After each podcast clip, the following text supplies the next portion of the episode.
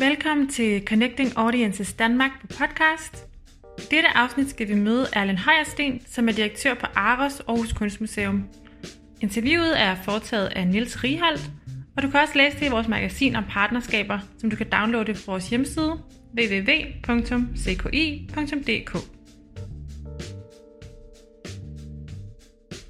Og det første, jeg sådan kunne spørge om, jo, fordi I jo lige genstart. I jo lige simpelthen, du sidder på dit kontor, og I er lige, øh, I er lige kommet tilbage efter fire og en halv måned. Øh, hvordan er det? Og hvad, tænk, hvad tænker du om den der genstart og publikum og organisationen og der, hvor jeg er lige nu, post sådan anden nedlukning af Danmark? Vi har jo vært nedstengt i fire og en halv måned. Uh, og det har jo vært en, en, en, en grad av aktivitet på museet. Sant? altså Utstillinger har blitt bygget opp og bygget ned osv. Uh, og uh, jeg har unngått faktisk å være på museet, for jeg syns at det har vært så trist. Det, altså Aros er jo et sted uh, som, ja, som, handler om mennesker, men som måske primært handler om møte mellom mennesker og mennesker inn, uh, til kunsten. Publikum har alltid stått meg, sentralt på Aros, og så under min ledelse. Og det der fraværet av mennesker viser nettopp at, at, at museet er kun døde skall. Mm. Eh, dersom man ikke formår å, å, fylle dem med liv, fylle dem med mening, fylle dem med latter, eh, undring osv. Og, og eh, jeg syns det er helt fantastisk det der og generelt, men også nå, det der å se mennesker som er på jakt etter noe. Altså meningsfylde. Ikke sant? Um, og, og, eh, så, så, det å være her nå og se publikum, eh, det, det, det fyller meg med glede. Men det fyller meg også med en ekstremt stor glede å høre de ansatte. Mm. Altså, altså gjensynsgleden som de har. Altså, altså, det der å bli møtt av et stort grin for plutselig en som ser meg for første gang på lang, lang tid. Og, um, så, så det, det, bare understreker at at uh, vise museer primært handler om mennesker. Og den der, den, altså den der gensynsglæde, det der, det der behov for at, at have mennesker i huset, som jeg også oplever meget af dig, altså det, det er også en meget stærk del af din måde at forstå museets rolle i, i, i Aarhus, museets rolle i samfundet på. Kan du sådan uddybe den lidt, altså hvordan, hvordan I tale sætter i den menneskelige værdi, der er, at mennesker oplever kunst. Mennesker er på jagt, på skattejagt i, i kunsten. Hvordan talsætter I det i hverdagen? Det, altså, før jeg ble direktør Jeg ble direktør eh, relativt tidlig. Uh, jeg ble direktør da jeg var 31 år. Og før det så har jeg vært museumspedagog. Altså Jeg hadde hatt hovedansvaret for, for, undervisningen og læringen ved museet. Og det undret meg hele tiden uh, hvor langt ned uh, i, i, hierarkiet formidling, det å tenke publikum, det å tenke sosialt ansvar, det å tenke seg inn i en større kontekst, faktisk var på kunstmuseene rundt denne tiden. Eh, dette er rundt 2000.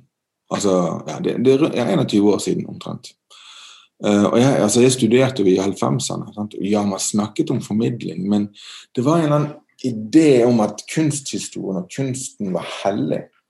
Og, og, og, det var den klassiske ideen om, om tabernakler og yppersteprestene. Og at, at at noen som har tilgang, andre har ikke tilgang. Så meget tidlig så begynte jeg å snakke da jeg ble direktør, fordi jeg fant ut at hvis jeg skal endre på dette her, så kan jeg ikke bare stå og være en agiterende museumspedagog eller formidlingsleder. Jeg må faktisk ta posisjonen, jeg må ta makten og begynne å snakke om dette her. Uh, og, og, og um, dette var i 2000, uh, 2004 jeg ble direktør for første gang. Og det, Siden den gang så har jeg faktisk snakket om, om hva er det kunsten kan, mm. ikke hva kunsten er. For det er det mange meninger om. Sant? Og Da går man inn i en eller annen form for akademisk lingo og definisjonsbegrep osv. Og, og så faller folk av. Men det der at det, prøve å tale hva, hva, er virkningen av kunsten? Hva er effekten av kunsten? Hva, hvordan bruker jeg kunst? Hvordan bruker du kunst? Og, så um, og, og hvor, hvor um, jeg har møtt mye motstand mot det. For det å tillegge tillegge en eller annen form for funksjonalitet til kunsten. Det går jo imot alt man har lært. Kunsten har en egenverdi. Så tenker jeg, ok, Hva er den egenverdien? Altså jeg vet altså jeg kan lytte på musikk for eksempel, på mange ulike måter. Jeg kan høre det i bakgrunnen. Jeg kan gå til en konsert og ha ulike opplevelser. Eh, men, men det er noe med hvordan vi velger å absorbere, hvordan vi velger å delta. Og jeg velger jo musikk for å sette meg f.eks. i ulike stemninger. Jeg velger bøker fordi jeg har lyst til å lære noe. Ikke bare fordi jeg har lyst til å bli underholdt, men måske få et større perspektiv, eller i det minste ikke føle meg så, så alene i den menneskelige elendighet. Eh, og, og, og, når vi italesetter det Aros, hvor, hvordan jeg vil at Aros skal være, så handler det meg om den, min, min, reise gjennom kunstens verden. Sånn, fra, sånn, jeg laget første børnemuseet når jeg var i Bærum. Da jeg kom her så laget vi Ars Public, var nesten 2000 kvadratmeter med fokus på, på, på, på, formidling.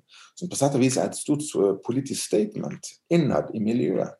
Sånn at dette er viktig. Men det handler rett og slett om å, om å tro på at én, kunst er viktig. Hvis ikke, hvis ikke, det er viktig, så er det ikke noe poeng at vi driver det vi lager.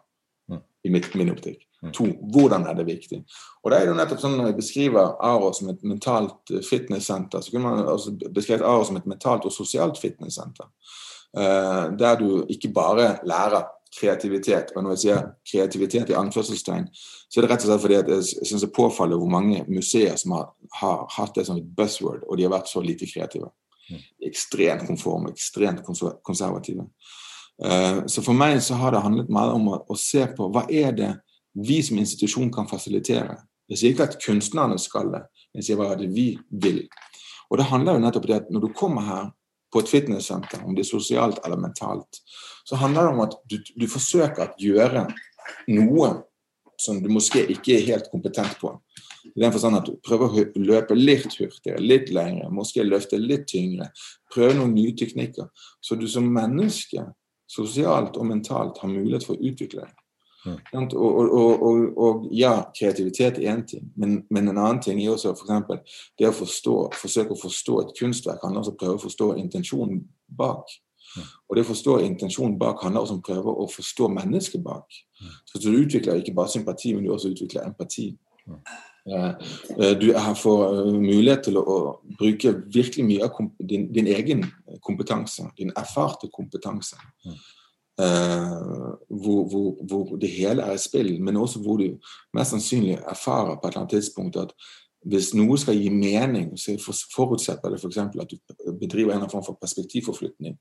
Og Jeg tror f.eks. det i dag er meget, meget, meget viktig. Hvor, hvor, folk insisterer nærmest ut fra følelsesmessig overbevisning, ikke nødvendigvis rasjonell, eh, kunnskapsbasert overbevisning.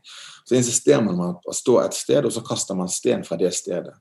Og, og så, så, blir jo bare samfunnet mindre mobilt. Tankegodset blir mindre mobilt. Og jeg tror at altså, skal man ha, finne noen løsninger uh, for fremtiden, uh, så skal vi ha et treningssentre for fremtidens uh, tenkere. Og der tror jeg vi spiller en rolle. Det, hvis hvis, og jeg tror at mye av det jeg sier, det handler også om Jeg sier titt at Aros handler Ja, vi har en regnbue, vi har et bygg, vi har utstillinger. Men primært er vi en attityde. Vi er på en særlig måte i verden. Vi har ikke svarene, men vi vil gjerne at du skal bidra til å tenke sammen med oss på ulike måter. Og I det så ligger det også en eller annen forventning om og en sånn optimistisk, positiv tro på at vi kan bety noe også om 50 år. Mm. Eh, men det forutsetter også det at vi ikke at, altså, jeg, jeg, er mer opptatt av fremtiden enn nåtiden og fortiden. Men jeg bruker fortiden og nåtiden til å moské lage en eller annen form for forståelse av hvor, hva som er potensialet. Mm. Det er jo et oppgjør med det der klassiske dannelsesideal. Det er et oppgjør med hele den der modernistiske tradisjonen vi jo alle sammen har, og opflasket med oss der uddannet der i slut 90'erne og 80'erne. Øh, at, at, at jeg tenker at, at der må være noe omkring øh, støtten lokalt til Aros og den kulturpolitiske idé og intention med Aros og den, den uh, ideen om at placere Aros i et politisk kulturpolitisk landskab, altså blandt andre store kulturinstitutioner, som resonerer super godt i jeres lokale kontekst, eller har jeg, taget fejl? Altså, altså, vi, altså jeg er meget opptatt av dannelse. Altså. Mm. Jeg, altså, jeg tatt, titt, liksom, føler meg litt, også litt reaksjonær. Spesielt under korona så har folk bare ah, vi går digitalt, vi går digitalt. Og så bare, og så bare, Nei, vi gjør ikke det. Det er en grunn til at, at vi foretrekker å møtes fortsatt med mennesker. Mm. Um, så, så, så jeg, jeg, er også konservativ i mange henseender. Det er ikke bare sånn, altså, sånn jeg vil altså, at, at, folk skal forstå historien. Altså Jeg insisterer på at, at en av de store svakhetene i vår tid nå det er mangel på historisk forståelse, kunnskap og bevissthet. Mm. Um, så kan si så, så, Det ene utelukker ikke det andre. Men det handler meget om, om, om egentlig sånn, hvordan gjør vi oss selv relevant i forhold til et klassisk oppdrag. Mm.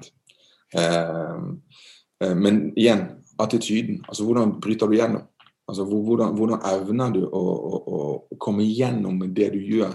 Uh, og, og, og si, både fra stat og fra, fra kommune så, så har, vi utelukkende begeistrede tilbakemeldinger. For de ser at det er viktig, det vi gjør. Og igjen, altså, som jeg har sagt mange ganger før, sånn, det er ikke gitt det er ikke givet at, at, at kunstmuseet eksisterer om 50 år. Nei. Ja. Jeg tror det er en virkelig god idé at kunstmuseet eksisterer om 50 år.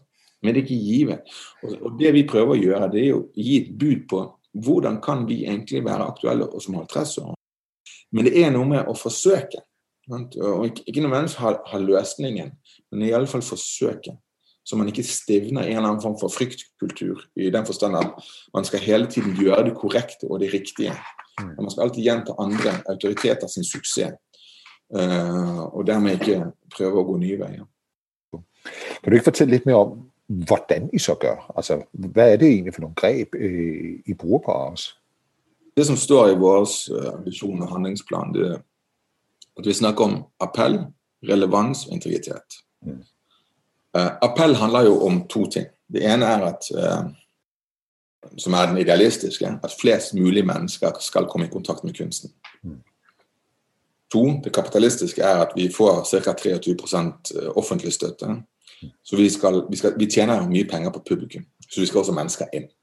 Så, kan, så går det på andre siden, så handler det om integritet. Uh, og integritet handler jo om å ha en troverdighet. handler om at arbeide faglig og ha en resonans inn i det faglige miljøet.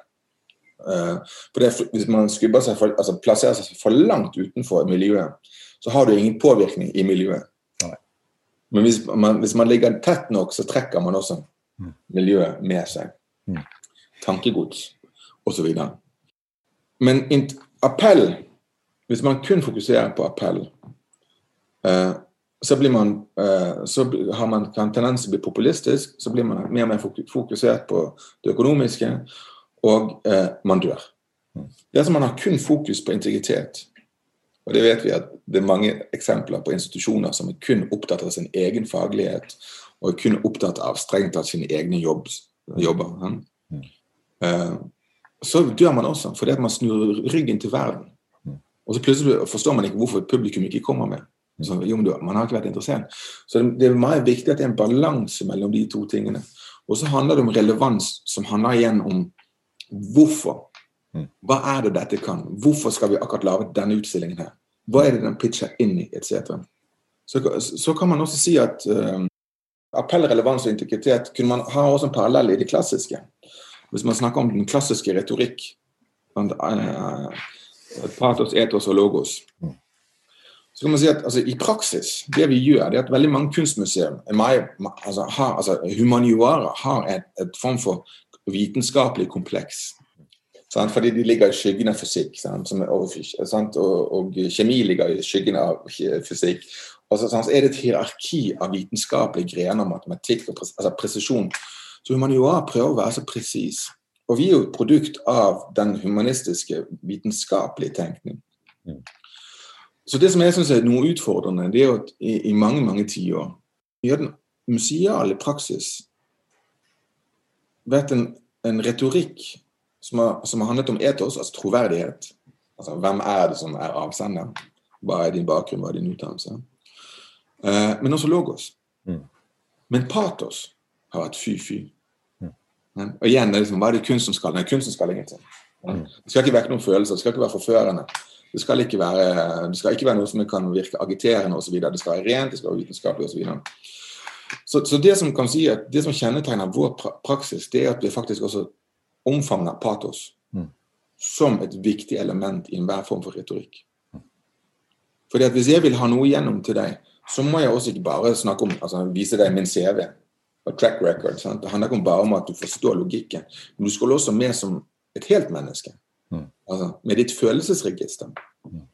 Fordi at hvis jeg vil, sånn, det, blir, det, blir, nærmere for deg og det blir nærmere for meg å forstå kommunikasjon sant? hvis vi er ærlige overfor hverandre og sier at vi har faktisk følelser. Mm. Vi går gjennom verden med følelser. Sant? Og det er, ikke, det er ingenting å skamme seg over. Og, og, og, det er det ene, at, at vi tillater oss å brofarve, at vi tillater oss å ha noen store armbevegelser før vi går inn i en intimsone. Uh, på mange måter kan vi si at vi er jo nesten litt Bernini i måten vi lager, lager våre utstillinger på. Altså, ting går opp og ting går ned. og ting og. Så, så, så, vi gjør det for å overbevise, i den forstand at vi vil jo gjerne at du skal bli fanget i dette. Ikke i det fordi at du lærer noe nytt nødvendigvis om verden der ute, men du lærer noe, måske noe nytt om deg selv i din reaksjon. Samtidig så er det jo sånn meget, meget viktig at, at, at, at vi unngår et klassisk art-lingo.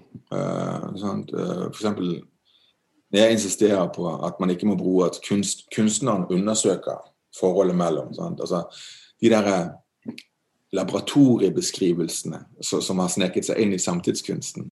Vitenskapslingoen har blitt en del av den samtidige kunstlingoen.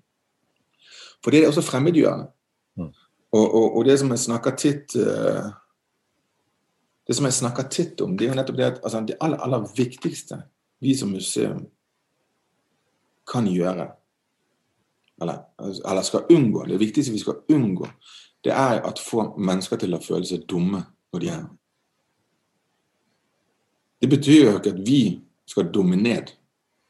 Men det betyr bare det at vi skal ta høyde for å kommunikere på en sånn måte at vi vet at vi blir forstått. Og igjen at du er faktisk interessert i å lytte til oss, mm. og gjerne gå i en dialog.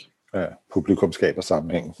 Ja, så, så, så, jeg tror sånn Og igjen, og så sier jeg til, også til mine formidlingsansvarlige så altså, De er jo kunsthistorikere, du kjenner, kjenner, jo dem, ikke sant? men at, altså, jeg er også kunsthistoriker. Min, min, mitt mål er ikke nødvendigvis at folk skal gå der, derifra som sånn, litt bedre skolert i kunsthistorien. Ja, jeg vil gjerne at de skal være bedre skolert i, i, i historie generelt, og dynamikken, maktstruktur osv. Men det viktigste de skal gå derifra, det er nettopp en annen for forståelse av forskjellen mellom å være passiv mottakende og aktivt deltakende. Sånn, altså, forskjell på informasjon og kunnskap. For kunnskap skaper du selv. Informasjon får du. Uh, men også aktivt deltakende i ditt eget liv. Hvilke relasjoner inngår du i? Uh, på privatsiden, på jobbsiden. Uh, hvordan er du politisk? Hvor står du? Er du aktivt deltakende? Gjør du bevisste valg? Forflytter du deg? Eller er du mer vanlig menneske enn du egentlig tror du er? Hva er din opplevelse av, av, av publikums interaksjon på Ars? Altså, hvilken type gensvar får I fra deres publikum, og hva betyr det for deg som sjef i forhold til de valg du laver øh, på institusjonen? Altså, som, som, jeg sa på et tidspunkt, uh, så, jeg, så, føler jeg meg litt reaksjonær noen ganger. Uh, og, og, spesielt i forhold til det digitale. Mm. Og, og, det har jeg vært lenge. Og jeg syns det har vært litt håpløst når, altså når, når politikere sier at sånn, fremtiden er digital. Uh, så har du museumsdirektører. Ja, vi skal være digitale. Vi, altså, vi, vi, på, vi, skal være mer og mer på nett. Vi kommer til å selge sånn og sånn og sånn. Og så er det bare sånn Virkelig? Hvem, hvem, som har solgt den ideen til dem? Jo, det er jo noen, noen smarte selgere i Silicon Valley som har insistert på at fremtiden skal være digital. Det er ikke, det er ikke gratis. Fremtiden, digitale verden er ikke gratis. Og så er jeg blitt litt trett av at mange digitale løsninger som er en digital løsning for å være en digital løsning, mm. som erstatter et annet medium uten å gjøre det bedre men bare måske gjøre det dårligere eller dyrere. Så, så, så, så, for meg så handler det også nettopp altså Når vi snakket med utviklerne, vi snakket med prosjektleder for, for Ars Public, så sa jeg det at hvis en bok kan gjøre det samme som det jeg presenterer, så er jeg ikke interessert. Hvis en whiteboard kan gjøre det samme, så er jeg ikke interessert. Jeg må lage noe som kun det digitale kan. Ellers er det ikke et poeng for meg. Og, og, um, og da kommer det jo f.eks. sånn eye-tracking. Men utrolig interessant. For det, altså, vi, kan, altså, vi, vi, kan alltid stå og fortelle at vi ser forskjellig på et bilde. Det blir mye mer abstrakt. Plutselig kan du ha et system som faktisk eh, viser deg hvordan du ser. Og Så kan du stå og se en andre hvordan den ser. Så, så plutselig blir kunnskap konkret. Og det, altså, vi, vi, kan ikke gjøre det på en annen måte enn med akkurat det digitale. Uh, for eksempel, vi har en samtalemaskin som fasiliterer samtaler. Som på mange måter er sånn safe space. Man kunne alltid hatt det, kanskje en formidler, men samtidig så er det noe, det digitale blir en annen form for en anonym terapeut. Mm. Som, som, som, kan, som, kan, fasilitere noe som ikke kan gjøres på en annen måte. Det kan ikke gjøres med en det. Og samtalemaskinen, det er en slags speakers corner, eller? Ja, altså det er rett og slett en eh, det er, eh, Man går inn. Det er plass til to stykker i en liten bås. Meget sånn, eh, meget sånn hyggelig. Og så, kommer, så det, har man flere valgmuligheter. Og så kan man velge, velge et verk fra samlingen. Trykker man på dette verket her, og så kommer det et spørsmål. Og det spørsmålet er litt annerledes enn måske det du forventer i en normal formidlingssituasjon. Mm. Og så vet du at du blir filmet, altså med bilde og lyd og det hele. Mm. Og du kan få tilsendt denne samtalen i etterkant hvis du vil. Og det er rett rørende historier som kommer frem. For det er to mennesker som sitter som måske har kjent hverandre lenge. Plutselig begynner de å snakke om ting de aldri har vært snakket om. At man kommer inn i en eller annen form for kanskje sånn en sone som, mm. som, av gode grunner ikke har vært der. For det, man, det har ikke falt inn at man skulle være der. Så plutselig begynner man å assosiere sammen. Mm. Uh, og, og, det er rett smukt. Mm. Og det er jo det som kunsten kan når man lar den slippe til. ikke sant? Altså, mm. Det kan være ekstremt assosiativskapende. Mm. Jeg tenker, altså, når jeg hører den, Erlend, så, så tenker jeg, at der er meget i jeres tilgang, i din tilgang, som må være super attraktivt for øh, visse typer af digitale aktører, for eksempel, visse typer af samarbejdspartnere, som må være super attraktivt for, øh, for visse typer organisationer, der tænker, at det der med, at museer skal findes om 50 år, museer skal kunne bygge relationer, relationen, det nære, det personlige, det lidt intime, er, er, er i fokus. Hvem, hvem, hvilke typer samarbejdsprofiler har I inde for i virkeligheden at styrke den rejse, og, og hvordan bidrager de til processen? Altså, vi, vi forsøker jo å gjøre mange ting som vi ikke har gjort før. Mm. Vi forsøker å gjøre riktig mange ting hvor vi alltid er litt vondt i maven, for vi er alltid litt nervøse for om det fungerer. Og så tar vi med oss kunnskap, men så, så går vi hele tiden litt over horisonten.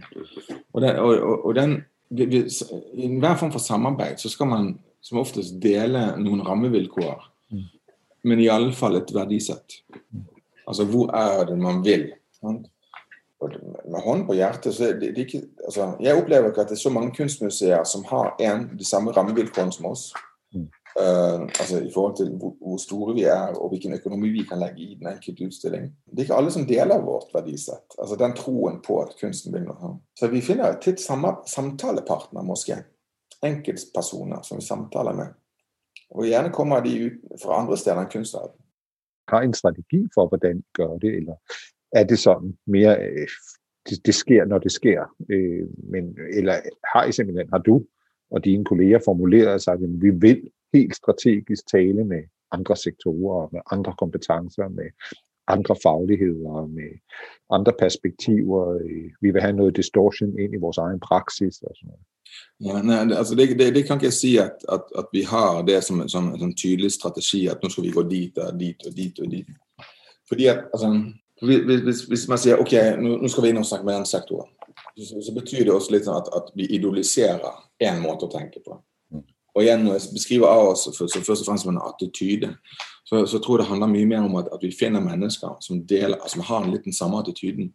Og om det er en, en hjerneforsker, mm. eller, eller, en musiker, eller en institusjon på et eller annet sted i verden sånn, for eksempel, Vi har samarbeidet med en institusjon i Tamale i Ghana. Um, og sånn, fordi at, wow, Det er en kjemi, det er en holdning vi forstår, som arbeider sosialt, som arbeider med kunstens væren i verden. Sånn, så, så, så, det handler ikke om, det handler om altså, På en måte handler det litt om tilfeldigheter. Men det handler om at hvis du vet hva du leter etter, så finner du det som oftest også. Uh, men, men, men, jeg er litt motstander av nettopp det der å lage noen idoler. Uh, jeg får altså, hvilke, hvilke museer har du som et forbilde? Nei, men, altså, de har gjort noe fett. De gjorde noe fett for 15 år siden. De gjorde noe fett for 20 år siden. Eh, fordi de hadde en holdning. Mm. Altså, De brøt med et eller annet. Det er det som er viktig. Mm. Eh, men jeg har ikke noe sånne, altså, jeg har ikke noe sånn behov for å si at Aros skal være Nordens Tate, f.eks. For sånn. for, fordi at, altså, sånn, ok, so what? Så blir du bare nummer to uansett. Mm. Vi feter hvis vi blir noe som Tate vil være. Så du er sånn litt på sånn en, en, en, en men det tænker jeg også handler om, om, om change management, altså det her med at finde sine samarbejdspartnere, finde dem der, der et eller andet sted udfordrer jeres praksis nok til, fordi det deler værdier eller er eksplorative sammen, men udfordrer praksis nok til, at det flytter jer som institution hele tiden. Ja, også, også fordi at altså, det som jeg er meget, meget opptatt av, det er jo nettopp å prøve å leve som en lærer. uh, og også fordi at eh, jeg, jeg, jeg syns at det er et eh, hva kaller man det, et paradoks at kunstmuseer i lang lang tid har snakket om at vi skal lære mennesker å være kreative, og så er de alt annet enn kreative. Mm. Og det er noe sånn put your money where your mouth is. Å være troverdig også på det nivået. Så, så for meg, altså, min største frykt er jo at bli stivner i vårt format, eh, eh, hvor vi hele tiden Eh, søker en eller annen suksess ut ifra en formel. Jeg vil gjerne ha suksess med nye eksperimenter også. Det er ikke det. Altså, jeg vil ha, altså, Kommer det 100 000 ekstra et år, så er det fett for meg. For Det betyr at vi kan bli et bedre museum. Eh, men min frykt er at vi stivner, og at folk vil lende oss tilbake i vår egen suksess uh, og tilfredshet. Mm. På det tidspunkt vi gjør det som institusjon, så vil jeg også begynne å miste min motivasjon tro på det vi gjør. Så det handler jo også om å lage benspenn for seg selv. En, nettopp som jeg sa på et tidspunkt her i sted. Uh, nettopp det der at gjøre ting man ikke helt vet hvordan man, hvordan man skal løse.